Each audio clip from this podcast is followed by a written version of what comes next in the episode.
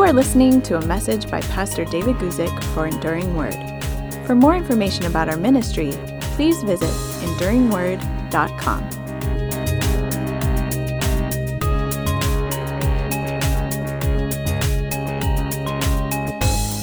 Hello, everybody. Welcome to today's question and answer program. Uh, welcome, especially to our TWR 360 audience. That's that great ministry, Trans World Radio. Been reaching the world for decades with shortwave radio, and now they do a spectacular work, not only with that continuing on, but also with their online presence. Again, TWR 360. Welcome to them. Welcome to you, wherever you are, coming and joining us for today. And today we're going to focus on questions that have come to us by email or uh, any other kind of message, uh, comment on a video, uh, any kind of format that comes to us. We're going to focus on those questions today, but I do just want to say we love your feedback. We love your response. So, again, you can feel free to leave questions as a comment to this. Uh, you can find a way to email it to us. Look us up online, enduringword.com.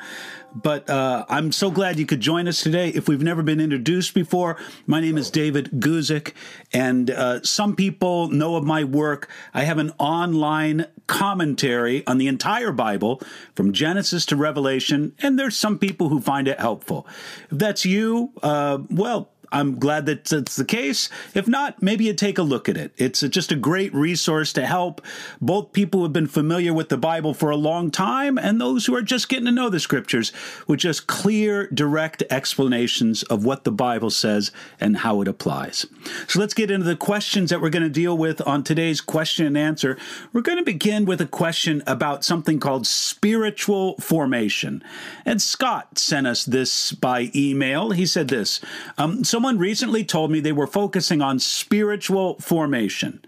This term was new to me, and as I researched it, I found people referring to it as a movement and even as a method of transformation to be more like Jesus. It almost sounded like it is a works based way of growing spiritually. I get that we need to do more study, understand the Word, who God is, and how we move closer to Him. But it sounds a little bit like if you do things and practices, you can become more like Jesus. So he's curious if I'm familiar with the term spiritual formation and if he was correct to show how biblically it may not be what people think it is. Well, again, Scott, thank you so much for your question here. Listen, from the brief bit of research that I've done, you know, in the past, uh, the idea of spiritual formation there is definitely some weird and unbiblical stuff that goes on in the name of spiritual formation. I don't doubt that at all. And those things should definitely be rejected. And so, if you find things that deal with rituals and customs and religious bondage and, and manipulation and pressure, and uh, or things that conform really to the spirit of the age in many ways, those are things to be on guard for and to be rejected. However, I will say this, and Scott, I, I, I want to say this to you and, and everybody who's in our audience here we need to be very careful about rejecting things just because of a name. And this is why I mean it. There may be a spiritual formation movement out there that has some weird stuff associated. But if somebody uses the phrase with you, don't assume that that's what they mean by it. For some people, the idea of spiritual formation is just another way to describe discipleship you know, becoming more like Jesus. We know from Romans chapter 8 that God's will is for us to be conformed into the image of his Son. Day by day on this side of eternity, we should be becoming more and more like Jesus. And that process will be ultimately consummated in the resurrection when, when we will know him as we are known, when, when our salvation will be perfected and completed in Jesus Christ. You could say right here, right now, that sanctification, that's a good old fashioned word, is an aspect of spiritual formation. You could say as well that discipleship is an aspect of spiritual formation. And what I'm just saying is that, yes, there are some weird things that people do and promote and practice under the name of spiritual formation today, but just please, let's be careful about either condemning something or accepting something simply by the name with which it is called. So, with that person that you're having a conversation with about spiritual formation, it's very helpful for you to ask, well, what do you mean by spiritual formation? What does that mean to you? And what, what do you mean by it? And again, it's possible that they mean something as wholesome and as good as just simple discipleship. So keep that in mind, Scott, and I hope that is helpful for you uh, in answering your question. Number two, we come to a question from Sue. Sue asked this question. Um, it has to do with Jehovah's Witnesses at her door. Uh, again, by email, Sue asked, um, How is it best to deal with Jehovah's Witnesses calling at my door, please? Do I engage them or not? Do I discuss with them, etc.? Well, Sue, uh, let me tell you that uh, it's interesting that you bring this up because when I was a very young believer, I got kind of excited about researching what Jehovah's Witnesses believed, comparing that to what the Bible actually says, and then learning how to speak to Jehovah's Witnesses about it. Somewhere I've got a uh, 40 year more than a 40 year old tape of me tape recorded of a discussion with some Jehovah's Witnesses leaders or at least leaders in our particular area. And they wanted excuse me i was holding back a sneeze there. Uh, they wanted to speak with me and i had a long debate with them and it was just sort of interesting to me and i tape recorded it. But uh, w- what i want you to know sue is that for some people the challenge of learning how to answer somebody like Jehovah's Witnesses or those from the Church of Jesus Christ of Latter day Saints, commonly called Mormons, or some other progressive Christian group or heretical group. Sometimes it's that challenge that really spurs people on to learn more about the Bible. And if that's the case with you, that's a very good thing. However, Sue, I don't think you should feel responsible to do that. I think it's entirely okay for an individual Christian to say, you know what, that's really not my area of interest. That's really not my area of calling. I know that they're not biblical. Uh, so I'm just going to say this to the Jehovah's Witness who comes to my door. I'm going to say this plainly. Um, number one, I want you to know I'm a Christian who believes the Bible. And because I believe the Bible, I believe that Jesus Christ is God. And really, I don't have any interest in what you'd have to tell me. Good day. And you can just keep it really that simple.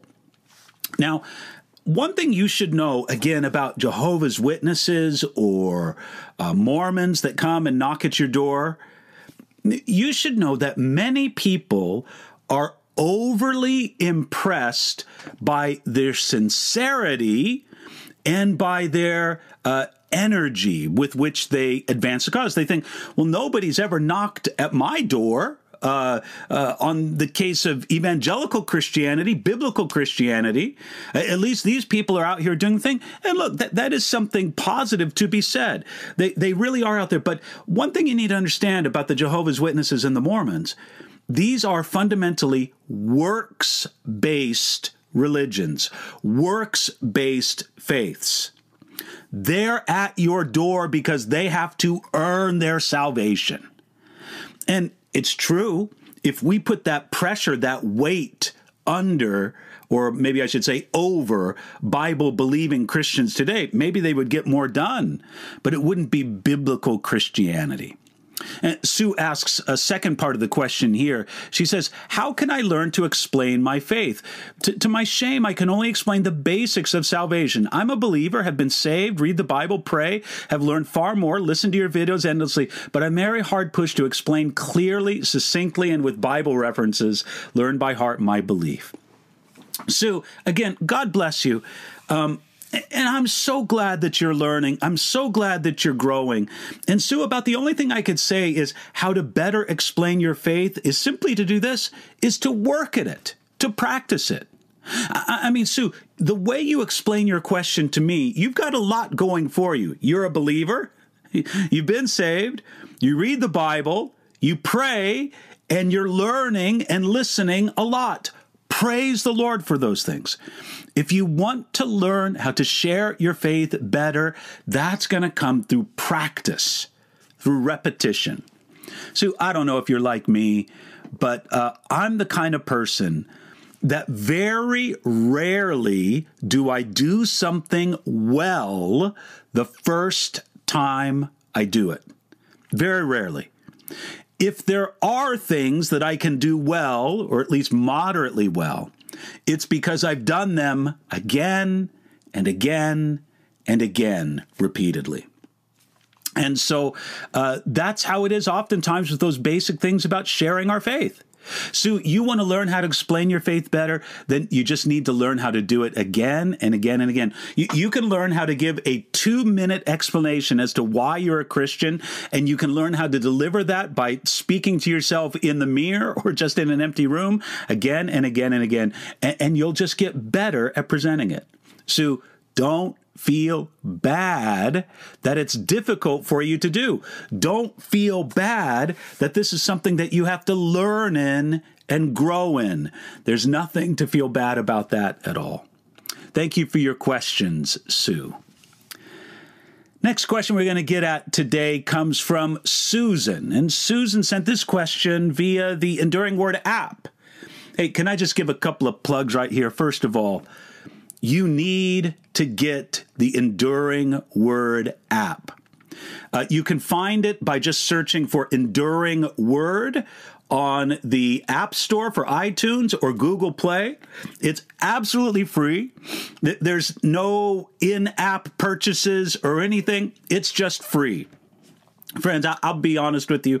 Um, any reach that I've had in ministry has really come, any substantial reach has come because I give things away. And so we're very happy just to give away that app with no strings attached, no paid levels, no things that you unlock for money once you're in the app. It's just free. And the app also gives a way that you can communicate with us as well. Well, Susan asked this question uh, through the app. She says, I'm studying uh, Revealing Revelation, uh, page 24, and it asks me to determine if there is a second coming of Christ. Your commentary on Zechariah chapter 14 states that Rome attacked Jerusalem in 70 AD with a multinational army I'm having difficulty locating reference to any army besides Rome and attacked. Do you have any information about the other nations that were with Rome? Okay, Susan, I'm glad you asked this question because it gives me a chance to explain and to clarify. I'm not trying to say, and maybe I should go back and clarify this in my Zechariah commentary. I'm not trying to say that there were a collection of different nations or empires in with the Roman army, fighting alongside the Roman army, attacking Jerusalem in 70 AD. No, that, that wasn't the situation. It, it's not like, oh, uh, here's the army of the Ethiopians. I think Ethiopia at that time was outside of the Roman Empire. And so the Ethiopians are attacking. And here, this barbarian tribe from Europe, they're attacking as well. And all these nations outside of the Roman Empire joining in with the Roman Empire. That, that wasn't the case. This was a Roman army that attacked Jerusalem in 70 AD. However, the Roman armies were multinational. In other words, since the Roman Empire extended over many nations and incorporated many nations, they would draw people soldiers from those nations to come and fight in either the Roman legions or more commonly the auxiliaries to the Roman legions. They would fight alongside with those Roman armies. Uh, here's a quote that I want to highlight for you here, um, based on Matthew chapter 27, verse 27. And Matthew 27, 27 reads like this Then the soldiers of the governor took Jesus in the praetorium and gathered the whole garrison around him. Now, uh, the commentator R.T. France, in his commentary on the book of Matthew, says this The soldiers of the governor were auxiliaries, not Roman legionnaires, and would be recruited from non Jewish inhabitants of the surrounding areas Phoenicians, Syrians, perhaps Samaritans. So, this is what I'm just trying to say. There weren't only ethnically Romans in the Roman army that attacked uh, Jerusalem in AD 70. No, it was a multinational army in the sense that the Romans incorporated Phoenicians and Syrians and Samaritans and whatnot, other nations as well, into their army during that extended period. So I hope that's helpful for you there, uh, Susan. That's really what I mean for it. And I'm very grateful for the opportunity to clarify that uh, because I see how what I wrote perhaps could be misunderstood to imply that there were like other nations, nations outside the Roman Empire that came and were with Rome attacking Jerusalem. That was not the case. It was more a multinational Roman army that attacked Jerusalem in AD 70. Okay, let me go to the next question from Ramona. This question comes via Facebook. Thank you for your question, Ramona. Uh, basically, it has to do with children and baptism. Ramona writes this I'm writing to you regarding baptism. At what age approximately should a child get baptized? My son is 10 and asked us a few times to get baptized. We go to a non denominational church regularly, and they have baptized children as young as eight. Our pastor believes a child can be baptized when he reached a level of maturity and knows the difference between right and wrong. My husband is of a more conservative opinion and feels that a person should wait longer until at least a teenager or young adult. Why the Bible doesn't say an age, we know that Jesus got baptized as an adult. I appreciate your answer. Well, Ramona, thank you very much for the question. And I'll give you the answer that I would just say very quickly is that a person should not be baptized apart from meaningful faith and repentance. That's simply it. If a person, if a child, a young man, a young woman is old enough to give a meaningful uh, repentance and faith, then they can and should be baptized, putting their trust in Jesus Christ. I would base this on a couple of passages.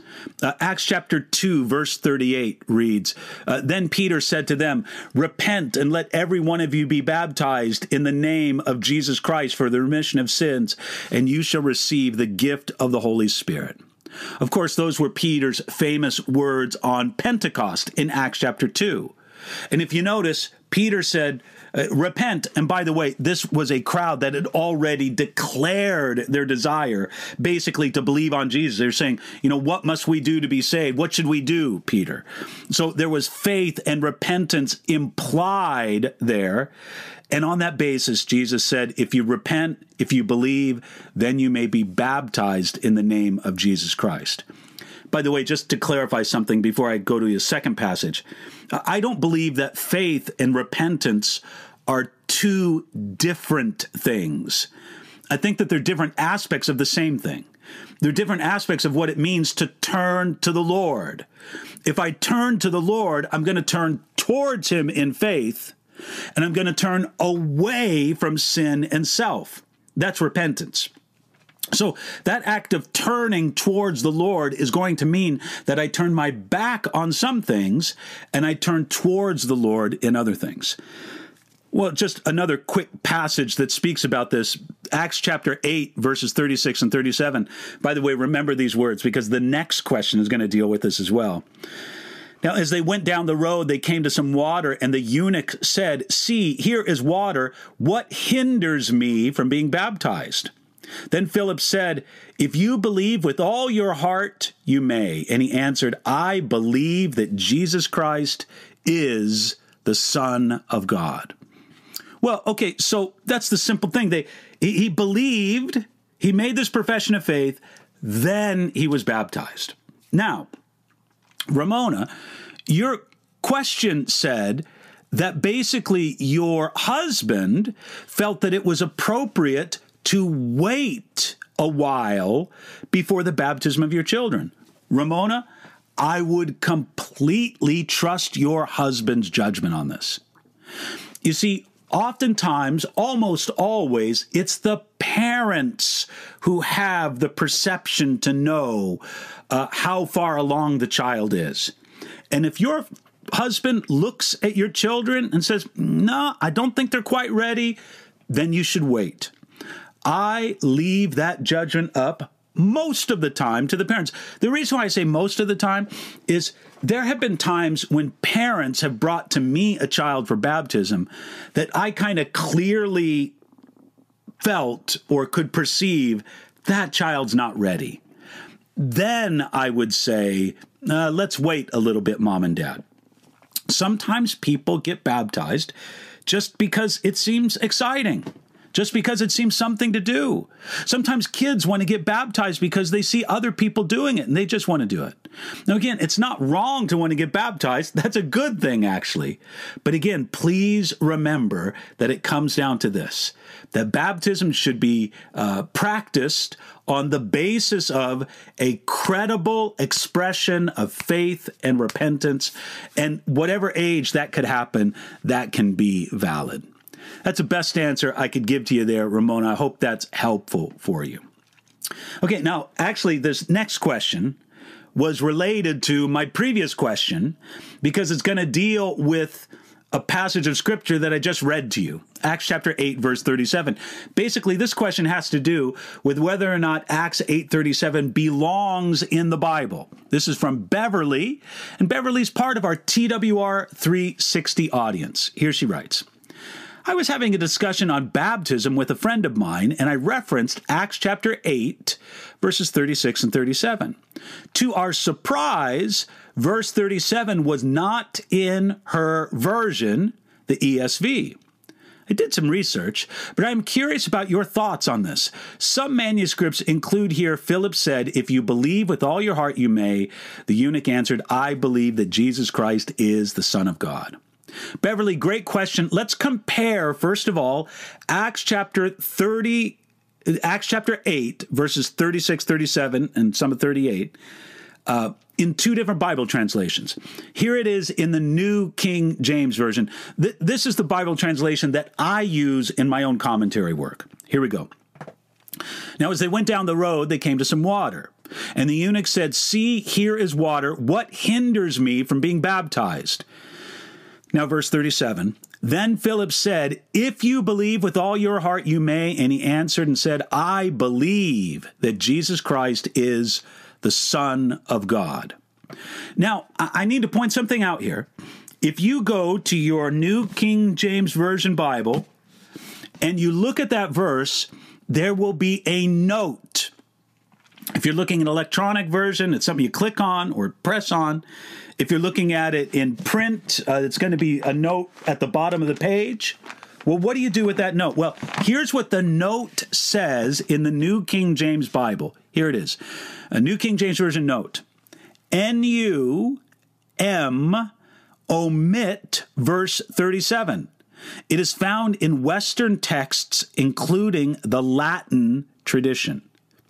What this is telling you is that there are some notable manuscripts, highly respected manuscripts. That's what it meant there by N, U, and M. It's speaking of some highly respected ancient manuscripts of the Bible do not have verse 37. However, it is in many of the Western, sometimes called Byzantine texts, inc- excuse me, the Western texts, including the Latin tradition from the West, I should say. Take that word Byzantine out of there. Okay, so that's Acts chapter 8 starting at verse 36 in the New King James.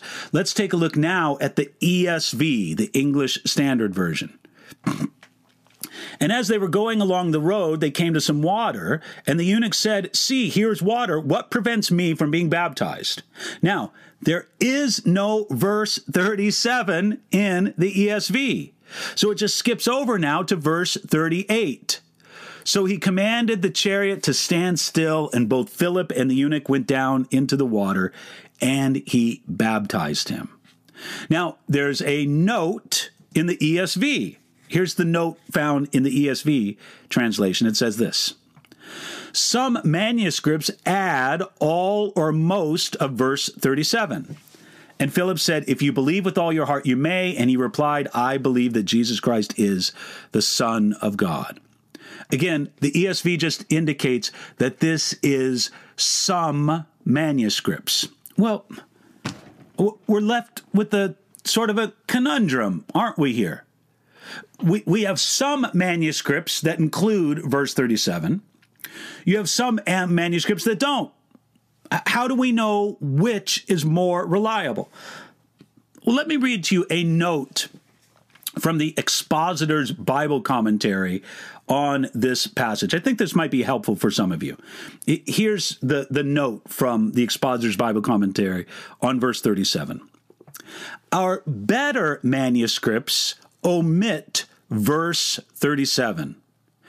D is lacking from 826 to 1014, but E, a number of minor texts, such as church fathers as Irenaeus, Tertullian, Cyprian, Ambrosiaster, Ambrose, and Augustine add, with minor variations, the characteristically Western reading.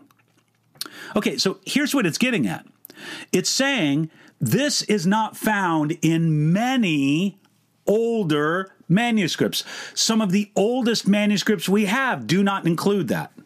However, it is included in the writings of many of the church fathers Irenaeus, Tertullian, Cyprian, Ambrosiaster, Ambrose, and Augustine. Now, here's the interesting thing here. This gives credence to the idea that, first of all, this verse was accepted by the early Christians, and it may be referring to something that existed before the earliest manuscripts we have. Some of the biblical books, the time span from between when they were written and the earliest manuscripts we have, can be more than a hundred years. Maybe that verse existed in some of the copies that are lost to history. I'm not saying with certainty. These things have to be considered on a case by case basis. And so I'm just trying to illustrate for you here that this is a somewhat complicated issue, Beverly, and that uh, I wouldn't build a doctrine of the baptism based on Acts chapter 8, verse 37, but neither would I just casually throw it out and say, well, we know that it doesn't belong. Because it is teaching a biblical truth that there's a link between a credible expression of faith and baptism. We, we know that to be true biblically. Uh, because it's teaching a biblical truth, it may very well have existed in early manuscripts that are lost to history. The other thing we notice by this is just how rare such situations are.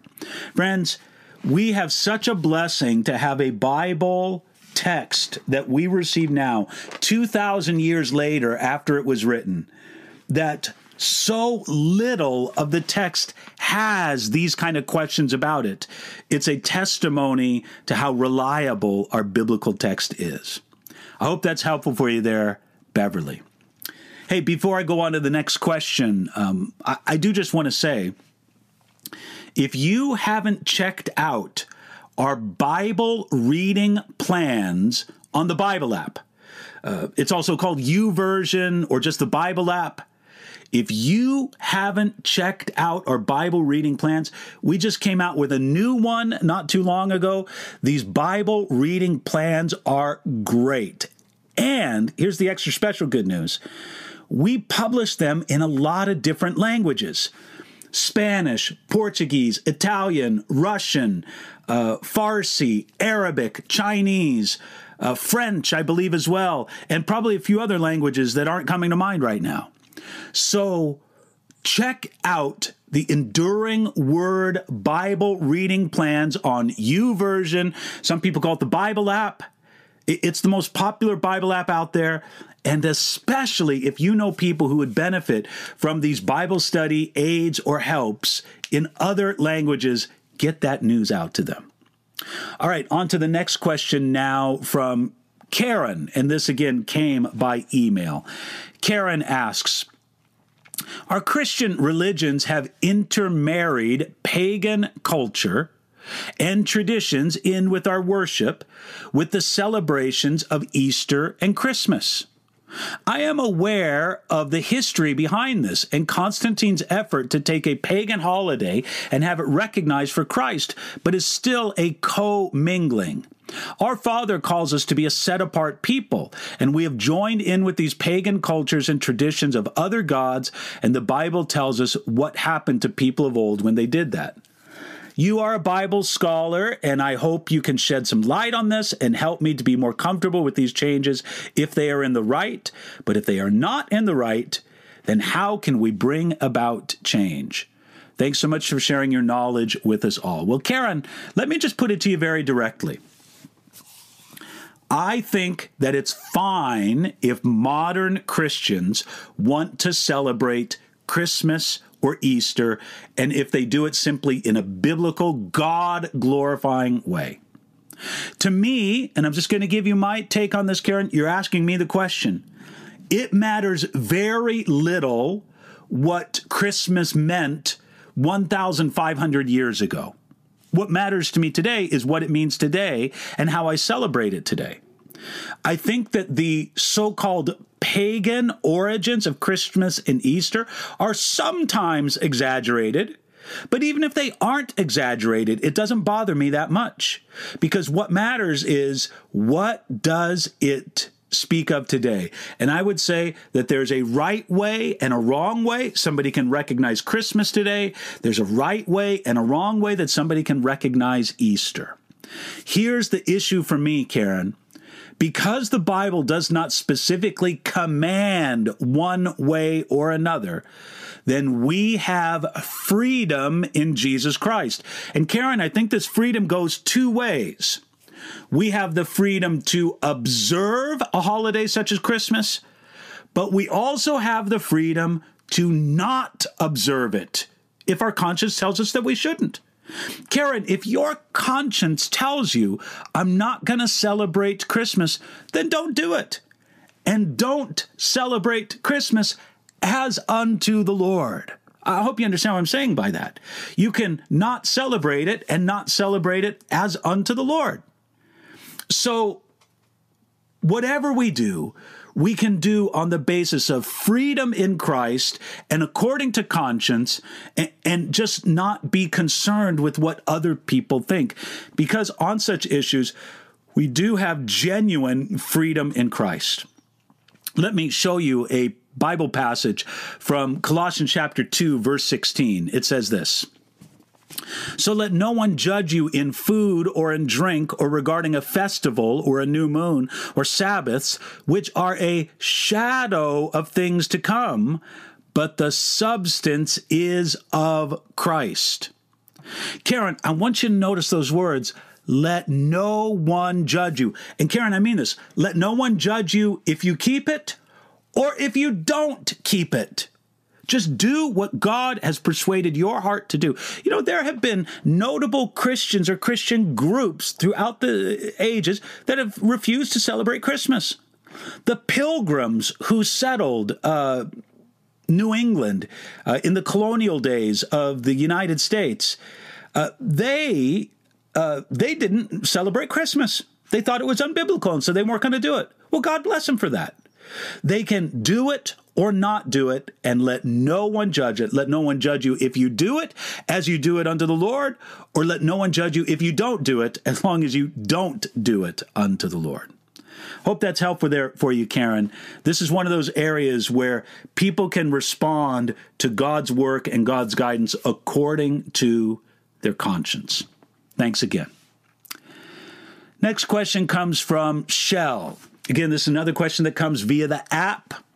We love that Bible app, don't we? That uh, Enduring Word app. You could get it for free at the uh, uh, iTunes Store or the um, Google Play. That's where you pick up the Android apps. All right. From Shell via the app asks us, what were Jesus's last words? John, uh, Luke 23 46 or John 19, verse 30. I am very confused. Thank you in advance for your help. Well, Shell, I hope I can shed a little light on this. What you're talking about here is the order, the arrangement of what has often been called the seven sayings of Jesus from the cross. And, Shell, what I'm going to give you is what I think is the accurate and it is the traditional ordering of these seven sayings of Jesus from the cross. Number one, Luke chapter 23, verse 34 Father, forgive them, for they do not know what they do. Number two, in Luke chapter 23, verse 43, assuredly I say to you, today you will be with me in paradise. Of course, that's what Jesus said to the thief on the cross who believed. Number three, uh, woman, behold your son, and then behold your mother.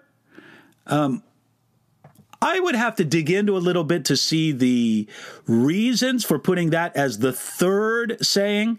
I think there's some case to be made that that might have actually been the second saying on the cross. To me, it seems that Jesus entrusted his mother unto the care the custodianship of John somewhat early of his time on the cross.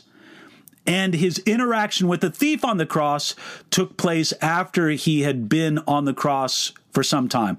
So you could have a little bit of quibble that two and three should be reversed.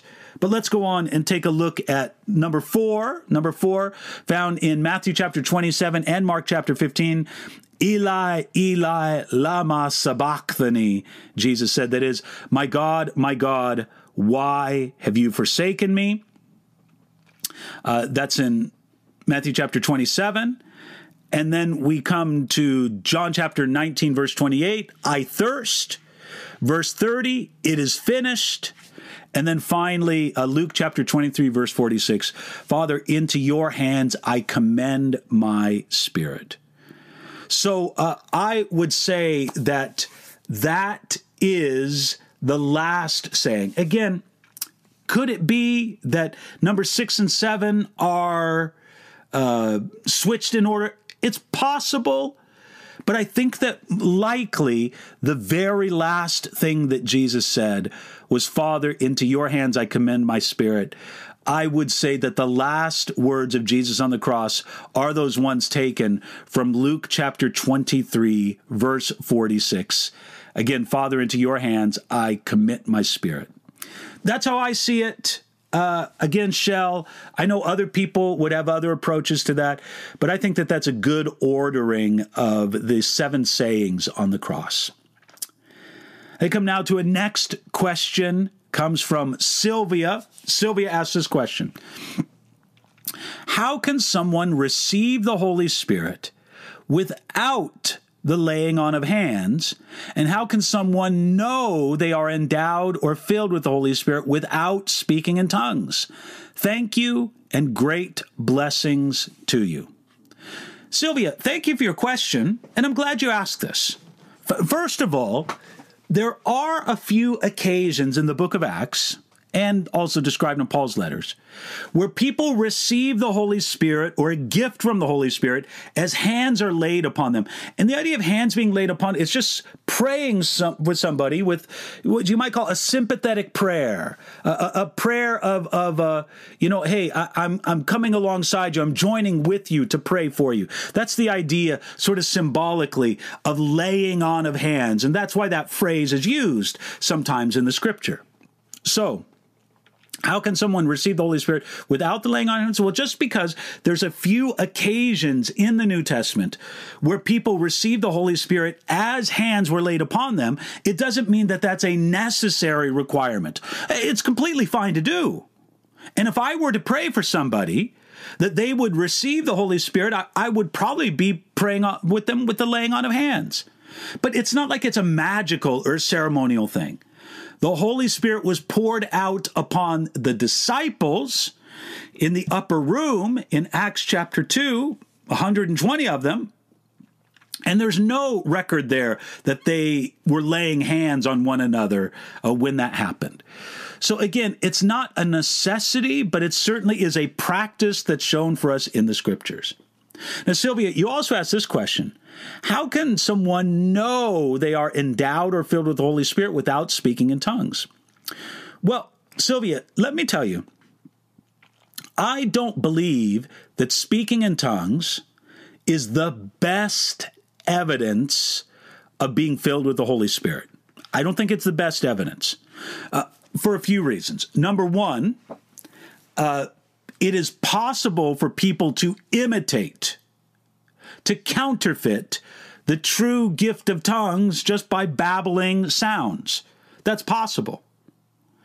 And even the true gift of tongues is not the best evidence of the baptism of the Holy Spirit because uh, even the true gift of tongues uh, isn't necessarily manifest in everybody who's filled with the Holy Spirit.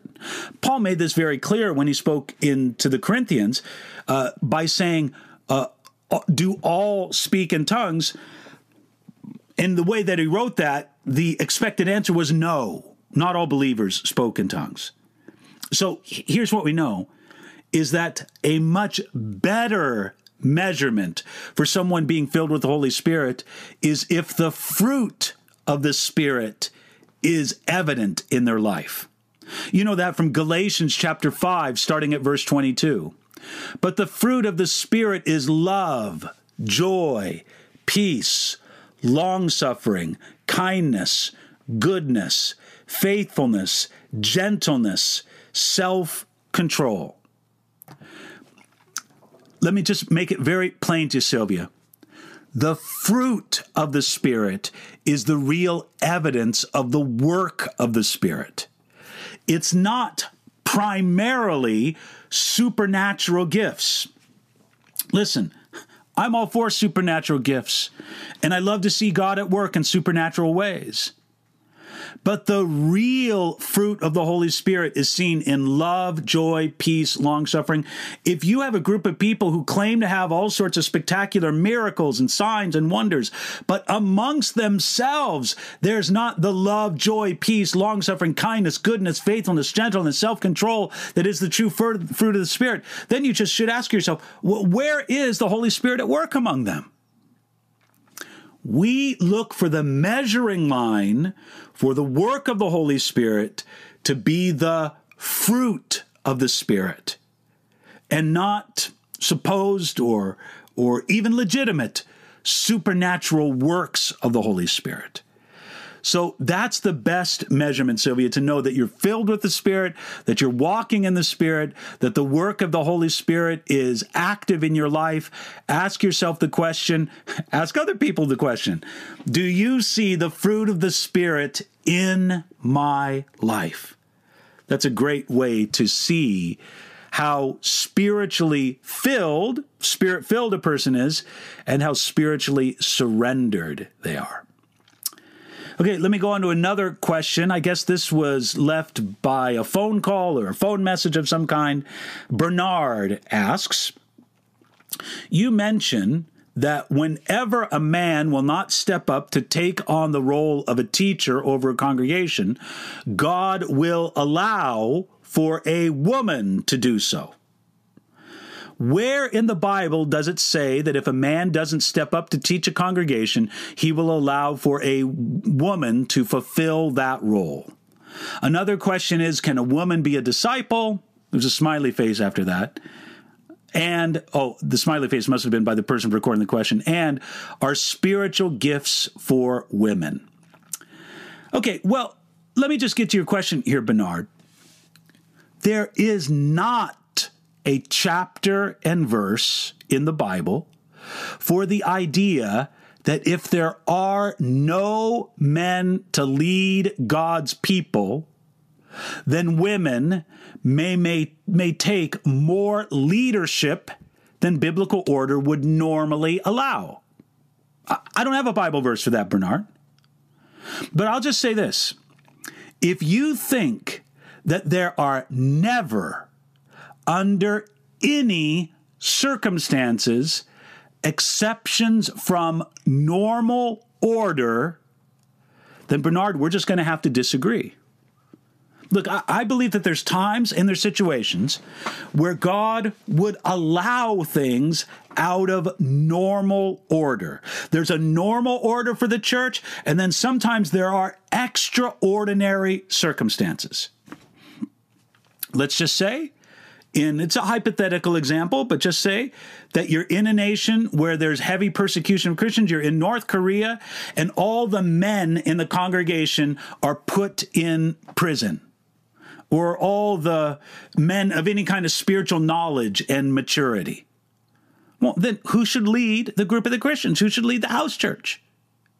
If you would say, never under any circumstances whatsoever could a woman lead a congregation and God allow it, then I would disagree. Now, again, I, I want to say, I, am not trying to say, Bernard, that that's the normal order for a church. I would say that it will only be under the most exceptional circumstances. But Bernard, there have been times when the church has been under exceptional circumstances. So I, don't think it's a normal order kind of thing. But wow, what a difference uh, there is in some times in some places in the world. Bernard, let me use an imperfect analogy.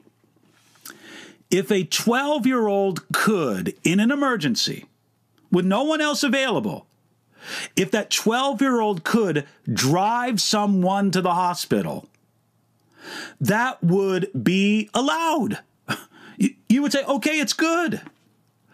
But it does not argue, let's allow every 12 year old to drive. That's not the issue at all. I'm just trying to say, Bernard, that there can be circumstances. Now, in the world today, when we see a woman pastor. Does it fit into that situation? I would say rarely, rarely. Well, 95, 99% of women pastors uh, serving in churches on that level, leading congregations, 95, 99% of the time, um, I, I think, no, they shouldn't be in that position at all. But can I conceive, and have there been in church history certain circumstances that would be an exception to that? Yes. Now, what, what people want to do is they want to take those exceptions, those exceedingly rare exceptions, and they want them to erase what the normative practice is for the church. And that should not be allowed. That should not be, you know, accepted for one bit. There is a normal practice for the church, and sometimes there are extraordinary circumstances where the church has to do the best they can. Now, Bernard, you also ask uh, can a woman be a disciple, and are the spiritual gifts for women? Bernard, look, I, I honestly don't know what you mean by those questions. Of course, women can be disciples. Uh, of course, women have spiritual gifts, but that's just not, again, that's I, I don't get what you're going with that question. But again, I, I, would just say that there are extraordinary circumstances where um, a woman leader of the congregation might be the best alternative available. Uh, these circumstances would be very rare and almost unknown in the Western world, especially. I, I would see that being a thing under persecution, uh, under missionary circumstances, perhaps, but very, very rarely. That's how I would see it, and that's how I would express it. Again, I would recommend people can go to my videos I have a couple videos that might be helpful. One is called uh, "The Role of Men and Women in the Church." It's my teaching on First Timothy chapter two, this passage having to do with the roles of men and women in the church.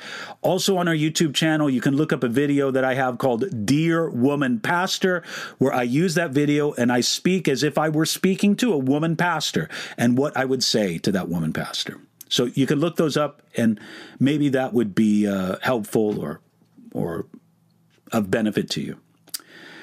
All right, we're coming up to the last question that we're going to take today. And the last question we're going to take today has to do with the tribulation and the great tribulation. And it comes from Mandy, again by an email. This is Mandy's question. In the book of Revelation, the seals, the trumpets, and the bowls, describing events of the entire seven year tribulation or only the last three and a half years of the tribulation, the Great Tribulation. How does a pre tribulation rapture fit into this? Some of Pastor Guzik's commentaries look like he's using the words tribulation and great tribulation synonymously. Okay, well, Mandy, sometimes it is difficult. Now, I'm just going to agree, maybe this is a confession Sometimes I use the terms imprecisely. Sometimes I'm speaking just very generally instead of speaking precisely. I believe that you can call the entire seven year period, the period that some people call the 70th week of Daniel. Now, I, I, always have to explain. Whenever we're talking about these things about end times and eschatology, these are things that there's significant disagreement with among Christians. Um, people disagree about the nature of the kingdom, the arrival of the kingdom. Uh, and those who have agreements on those things sometimes disagree amongst themselves as the nature, the timing, the circumstances around the return of Jesus Christ. I just want to say that I understand uh, where brothers and sisters who disagree with my perspective are coming from. I love them, I respect them but I don't necessarily agree with them. I think they're wrong and I'm right. I, I hope that's not weird to say. Of course, I think I'm right. Why would I? Why would I knowingly hold something that I think is wrong? Of course, uh, if I hold it, I I hold it because I think it's right. Uh, and if I think I'm right, it means that they're wrong. I, I, just say, I don't think that they're evil. I don't think that they're stupid. Uh, I just disagree with how they're approaching the scriptures on some of these issues. So, this is how I would understand it that the entire seven year period preceding the glorious return of Jesus Christ, you could call that entire seven year period the tribulation. If you do want to get specific, you could call the second three and a half years the Great Tribulation. Now, all this comes from something that Jesus said. Jesus said in Matthew chapter 24, verse 21, speaking, I believe, again, there's disagreement in the Christian world, but I believe Jesus was speaking of this period of time when he said in Matthew chapter 24, verse 21, For then there will be great tribulation such has not been seen since the beginning of the world until this time, no, nor ever shall be. I, I have to tell you, brothers and sisters, I think that that time is still in the future. Uh, I know that there's lots of believers who read their Bible and say, no, no, no, all that was fulfilled back when the Romans conquered Jerusalem in 70 AD. I, I don't believe so. I, I believe that there's been more horrific times for humanity since, and since there has been, that would make what Jesus said not true. Because whatever Jesus described, it would be the worst time of suffering and calamity on the earth ever in all of history. And I don't think that that was 7080. 7080 was terrible, but it wasn't the worst suffering and calamity of all of human history.